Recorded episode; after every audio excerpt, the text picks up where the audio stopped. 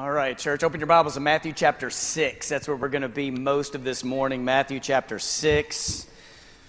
I want to welcome all of you to Sycamore View today. I see first-time guests. I see other guests. I see new members, long-time members. Thank you for all of you who are joining us online today. We're grateful that we have this avenue where we can stay connected with you and you can stay connected with us. C.S. Lewis had a personal secretary. His name was Walter Hooper, and Walter Hooper once described C.S. Lewis this way. So we're talking about this great author, the creator of Narnia, and he described C.S. Lewis this way, that he was the most thoroughly converted person he had ever met.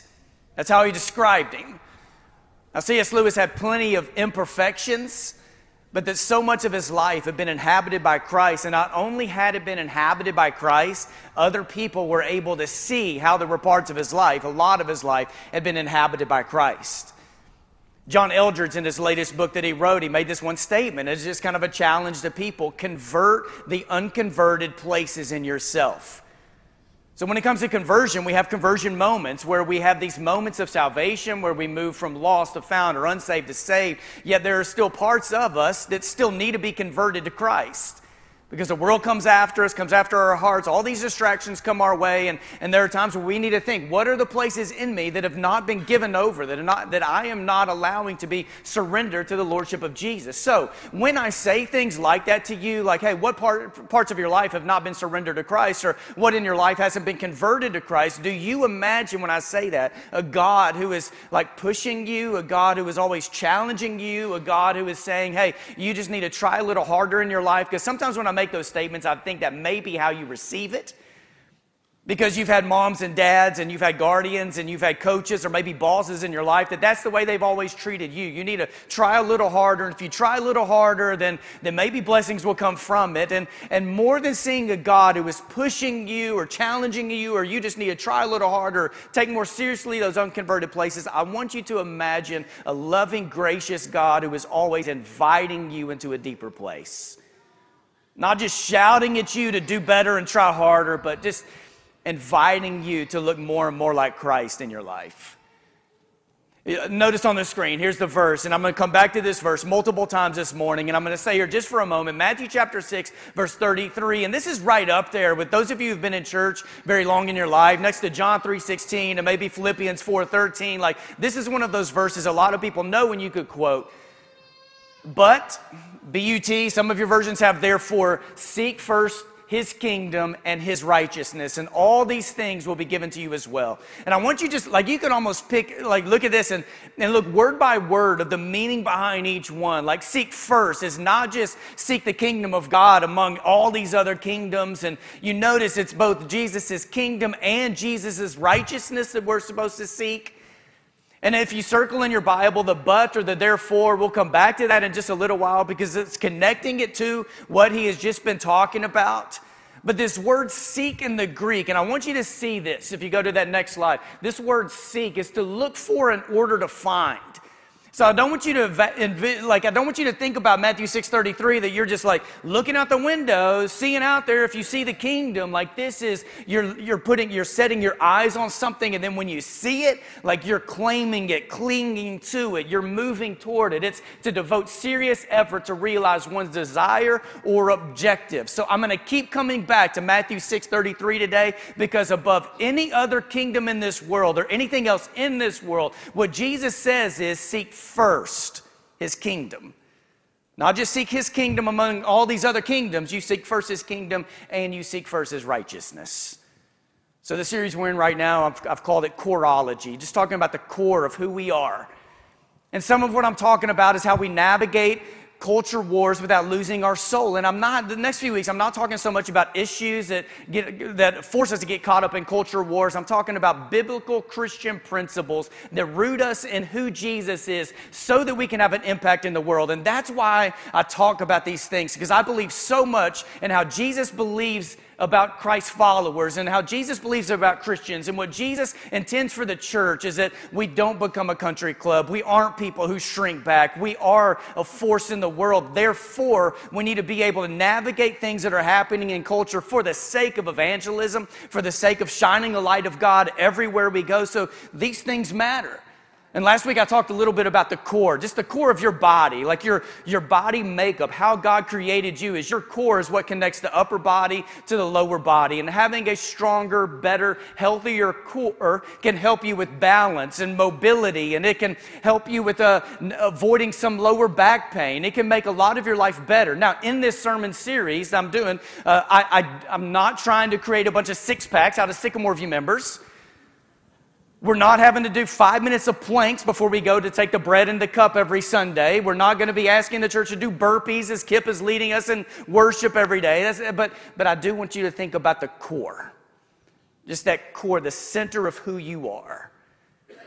And a few things I stated last week is why I think this is so important for us, especially when it comes to engaging cultures. I don't want us to confuse where our allegiance lies. I don't want to create enemies that are not enemies of God. I don't want us to lose our witness. And a strong core helps us keep our center, have good balance, and have a meaningful witness in the world. Because we live in a time where we live in cancel culture. There's nothing that people won't cancel in America. We'll cancel Starbucks at Christmas time because they don't say the word Christmas. We will cancel Chick-fil-A because they made a statement about traditional marriage. We will cancel NBA All-Star games. We'll cancel the NFL. We'll cancel churches. We'll cancel pastors. We'll cancel comedians. We will cancel if we have to. I mean, we'll cancel Disney Plus, but we will not cancel Disney World because we have our priorities straight. Am I right? There's nothing we won't cancel. And culture wars are all around us, and you may try to avoid them, but they find us, and you hear about them, and it's coming for us on social media and in the news, and sometimes in churches. Like, we just get caught up in so many culture wars. It's all around us. And if there are things you're super passionate about, one thing I asked last week, one thing I stated last week, there are things that we're super passionate about. And if it feels like there are culture wars you find yourself in on certain issues, and it feels like there is a loss, do you believe that the kingdom of God can still advance in the world? For the kingdom of God is not waiting on us to sort out every issue. In order for the kingdom of God to advance, God's kingdom has an agenda, and it is moving, and it has made it for 2,000 years, and it will continue to make it in the future, no matter what happens with issues or what matters with culture wars. That's why I think this matters. So I want to talk just a moment about immunity this morning and your immune system. And I'm no immune system expert, but I know in your immune system. I know that, a few things I've learned. I know your immune system, it understands what microbes are. When microbes come into your body and they infect your body, God has created our body to have the ability to store a record of the microbes that have come into our bodies to infect us. And it has stored a record so when those microbes come into our bodies in the future, it can detect them and know what they are so that it knows how to fight them. God has done a wonderful job in creating the body.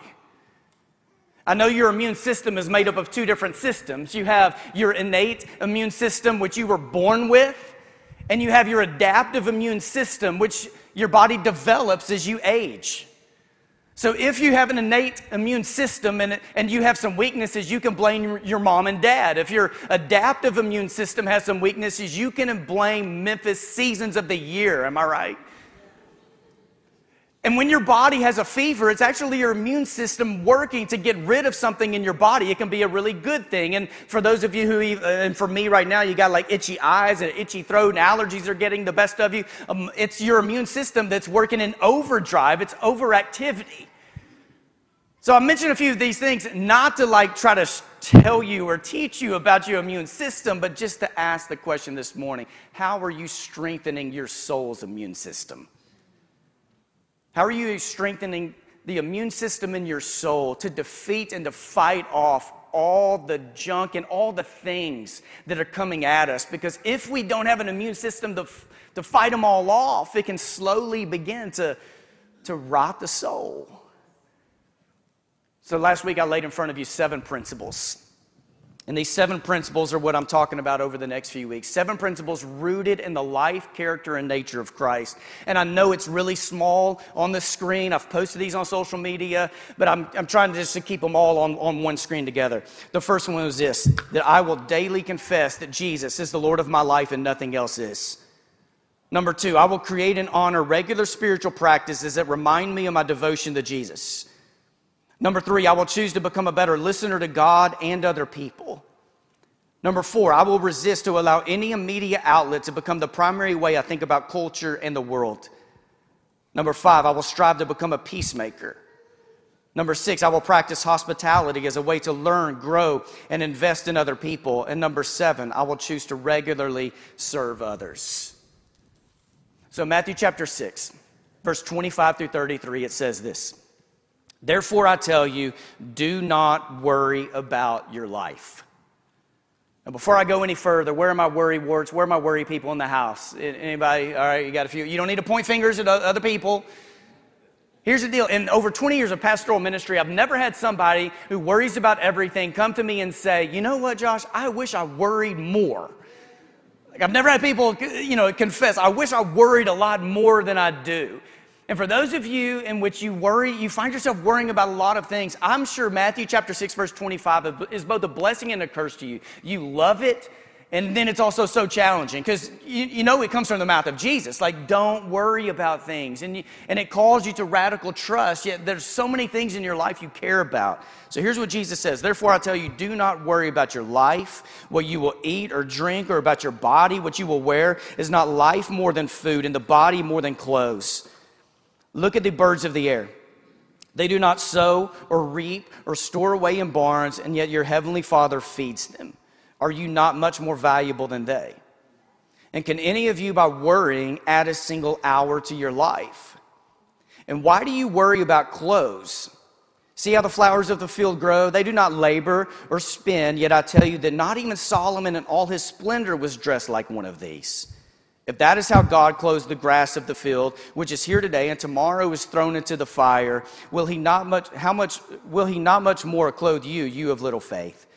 So do not worry, saying, what shall we eat, or what shall we drink, or what shall we wear? For the pagans run after all these things, and your heavenly Father knows that you need them. And here it is, verse 33. But seek first his kingdom and his righteousness, and all these things will be given to you as well. And let's stay there just for a moment. No one else talked this kind of way. Like, Jesus starts talking about worry, and then Jesus starts talking about the kingdom, which is something Jesus has already talked a lot about in the Gospel of Matthew, even though this is only chapter 6. People didn't talk this kind of way. Now here's the thing, all right? I don't want to make out every time you see the word kingdom pop up in the words of Jesus or in the New Testament, I don't want you to think political connotations.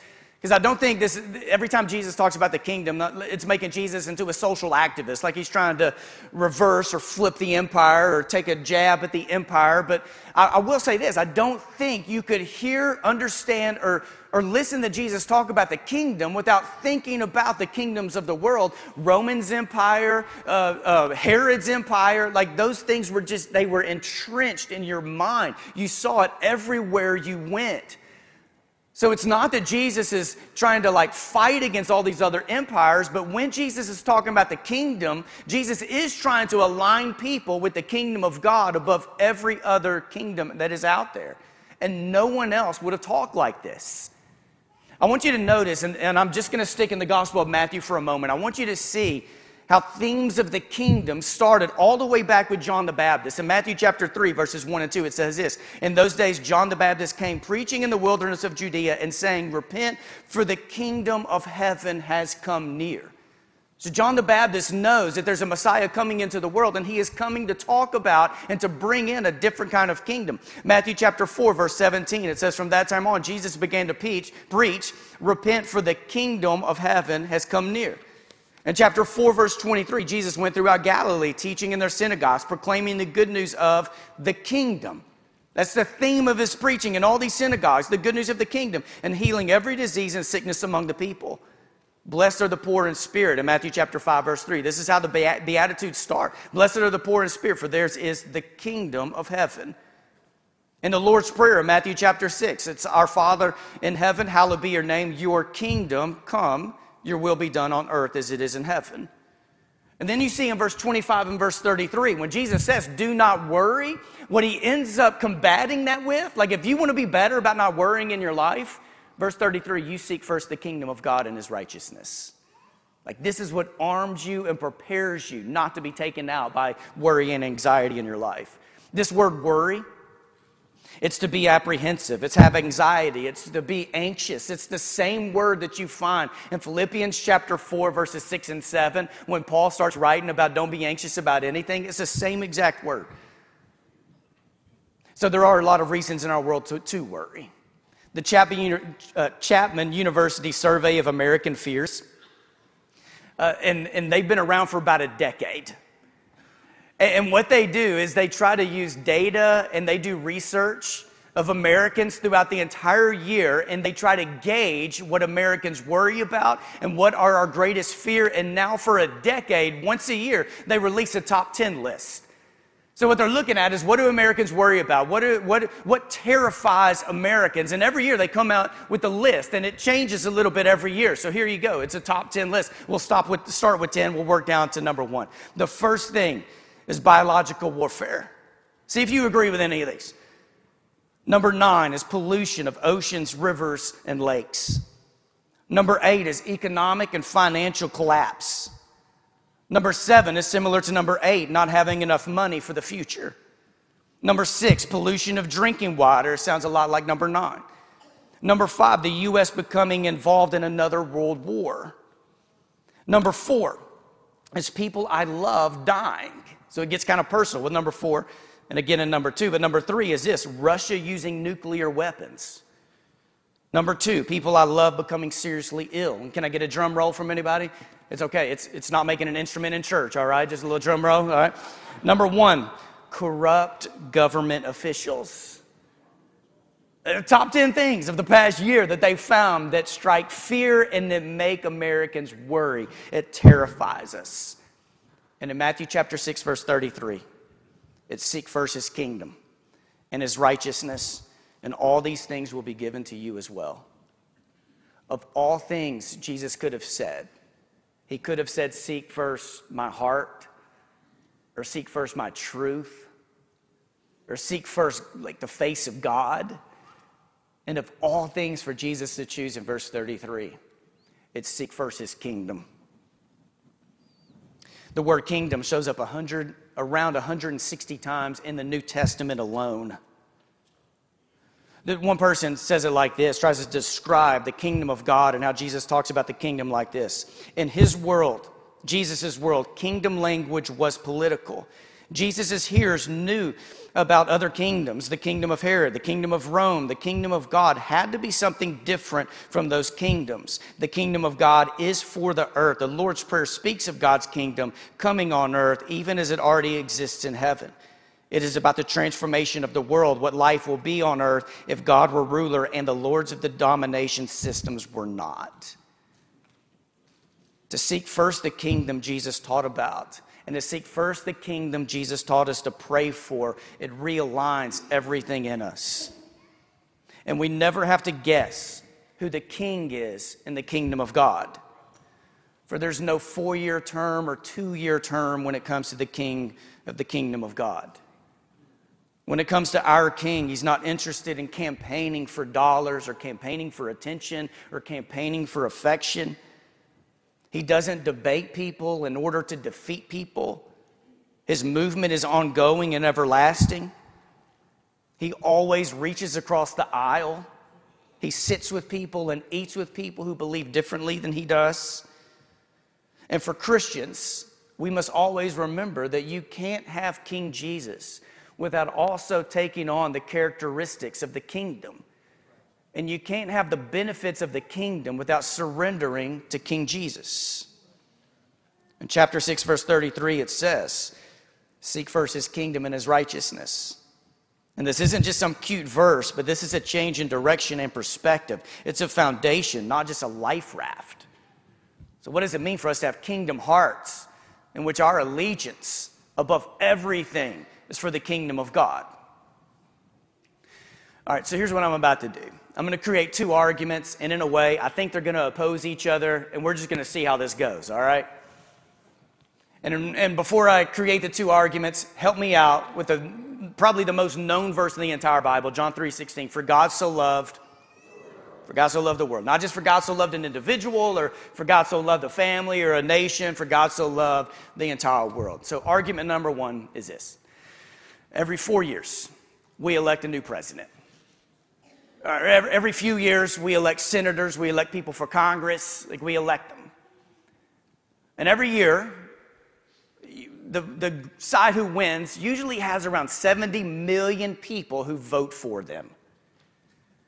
Now, I know even with 70 million, we have people who believe in voters' fraud, and we have electoral college. Take a deep breath and just, hey, we're just working with 70 million, all right? It's right around 70 million. That's a lot of people. 70 million people who vote for a candidate or representatives to help lead a nation. 70 million in a world of 8 billion. So in a world of around 8 billion people, 70 million people vote like Republicans or Democrats. I know some of you vote for independents. Some of you write in your names of maybe your name. I don't know. We're around 70 million. So 0.008 people in the world vote the same way you do. In this verse that we claim, for God so loved the entire world, everybody. So one argument is this. All of us have that one relative, and you know who they are. Every Thanksgiving, every Christmas, every get-together, they are the ones who, they are behind their political conviction, and they believe that based on how an election turns out, like it's not just the world may fall, it's that God may not know what to do. Like God is behind my party, God is for me, and if you don't know who the relative is in your family, how does the saying go? You probably are that person, right? So one argument is this, like God is not waiting on an election in the United States of America to determine how the kingdom of God is going to work for the other 8 billion people throughout the world. God is doing things that are not based on what is happening with our politics. So that's one argument. Like maybe some people shouldn't care as much, all right? Now, I think all of you in here, you listen online, like you would hear me and you would agree with that. Okay, we get that. God loves the entire world. There's no one in the world we don't want to save. You get it. So here's argument number 2. The United States of America has so much power and influence and resources to be stewarded. So much. And based on how the United States of America stewards power and influence and resources, this, whether good or bad, hopefully good, this impacts billions of people. It impacts a lot of people. And we the people, and this is one of the beautiful things about democracy, is that we the people, we have a say and we have a vote and we can say things and not be put in prison for it. Like we the people, we are allowed to be passionate about things and be like have issues that we really care about. And we should care about how laws are made and on how laws are kept. And we should care about how policies are formed and how policies are implemented, because how laws and policies go in the United States, it blesses so many people. It blesses the poor in our city. It blesses the rich in our city and throughout the U.S. It does something when it comes to just foreign policy. It has something to say about the oldest generation, the young, the unborn. It has something to say it has something for people from different ethnicities. So when it comes to policies and issues, like we should care because it matters and it blesses the world and it blesses people. So that's argument number 2, is that there's 70 million people or 100+ million people who vote for certain things, but it doesn't just impact 100 million or so, or the 350, 400 million living in the U.S. It can bless so many people in the world. And here's one thing you will never hear me say. And maybe I've said this in the past, and if I have, I would say it differently now, like I'm about to. You will never hear me say that you should not be passionate about politics or about issues, and that you should only be passionate about Jesus. You will never hear me say that. Because I believe the gospel impacts everything. What you will hear me say is that Jesus did not die to become a mascot that we occasionally just use to be the rallying cry behind an issue that we're passionate about. And that Jesus didn't die to be something that we fall back on in life. Jesus died to become the foundation, not just of your life, but of your daily life. Not just how we pray about certain things in the world, but how we begin each day choosing to devote ourselves to Jesus above all things. So I hope that the legacy I leave for my children, and even the legacy I leave in my leadership would be one that I want to live my life with God, that I try to open a lot more doors and draw a lot less battle lines. That I want to invite a lot of people to the tables where I get to sit. And I want to do that so much better than I draw battle lines in life. And to do this in a way where I want to honor both the truth and the grace that Jesus honored while he lived. So my question for you today is not just, are you devoted to Christ, but it's, how are you devoted to Christ? It's not just, are you devoted, yes or no, but if somebody were to ask, talk to me about your devotion to Jesus. What does it look like? How would you articulate that devotion? Now, I know some of you have Bible reading plans and you're following them, and I'm not trying to throw you off course at all. And some of you, you would love for somebody to place in front of you a plan that could just get you in the Bible, because it can be an intimidating book, especially for those of you who haven't spent much time in it. And I want to show you just on a slide, because I do think it's important, especially as we enter into another presidential election season, and you're going to have a lot of things and culture wars that are just coming after us. That to be devoted to Christ, you have to spend time with Christ. And I'll break it down for you real easy. There are 89 chapters in the Gospels, 28 chapters in Matthew, 16 in Mark, 24 in Luke, 21 in John. 89 chapters. If you decided to read 3 chapters of the Gospels a day, you get to read all 4 Gospels in a year, and I have made this commitment in some years where I will try to read the Gospels 12 times in a year. If you choose to read 1 chapter in the Gospels a day, within just a few months, you get all the Gospels. And I'm working right now on a teaching calendar for the year 2024 for next year, that for 52 weeks, we're going to be in the Gospels from beginning to end, just immersing ourselves in the life and teachings of who Christ is. And in Mark chapter 3, when Jesus invites his first followers, what happens in verse 14, and you'll see this. It says he appointed 12, that the very first thing, that he might be with them. What Jesus wants more than anything when it comes to devotion, it's not just that you're standing for Christian things, it's that you are making commitment to be with the Savior of the world, that you are making commitments to be with King Jesus. Eugene Cho, in his book, he says this. He says, in our culture, speaking up has often been praised as courageous. And there's certainly some truth to that, but maybe quieting down and listening to others is courageous too. And I would add that one of the most courageous things we can do is to be with God. Make commitments to be with God. A phrase that shows up some in the Bible is this phrase, innermost being. Like the core, like deep inside of you, this is what God is trying to form and cultivate. In Psalm 103, verse 1, it says, praise the Lord, my soul, all my inmost being, praise his holy name. Like everything I am is praising you. In John chapter 7, verse 38 and 39, it said, on the last and greatest day of the festival, Jesus stood and said in a loud voice, let anyone who is thirsty come to me and drink.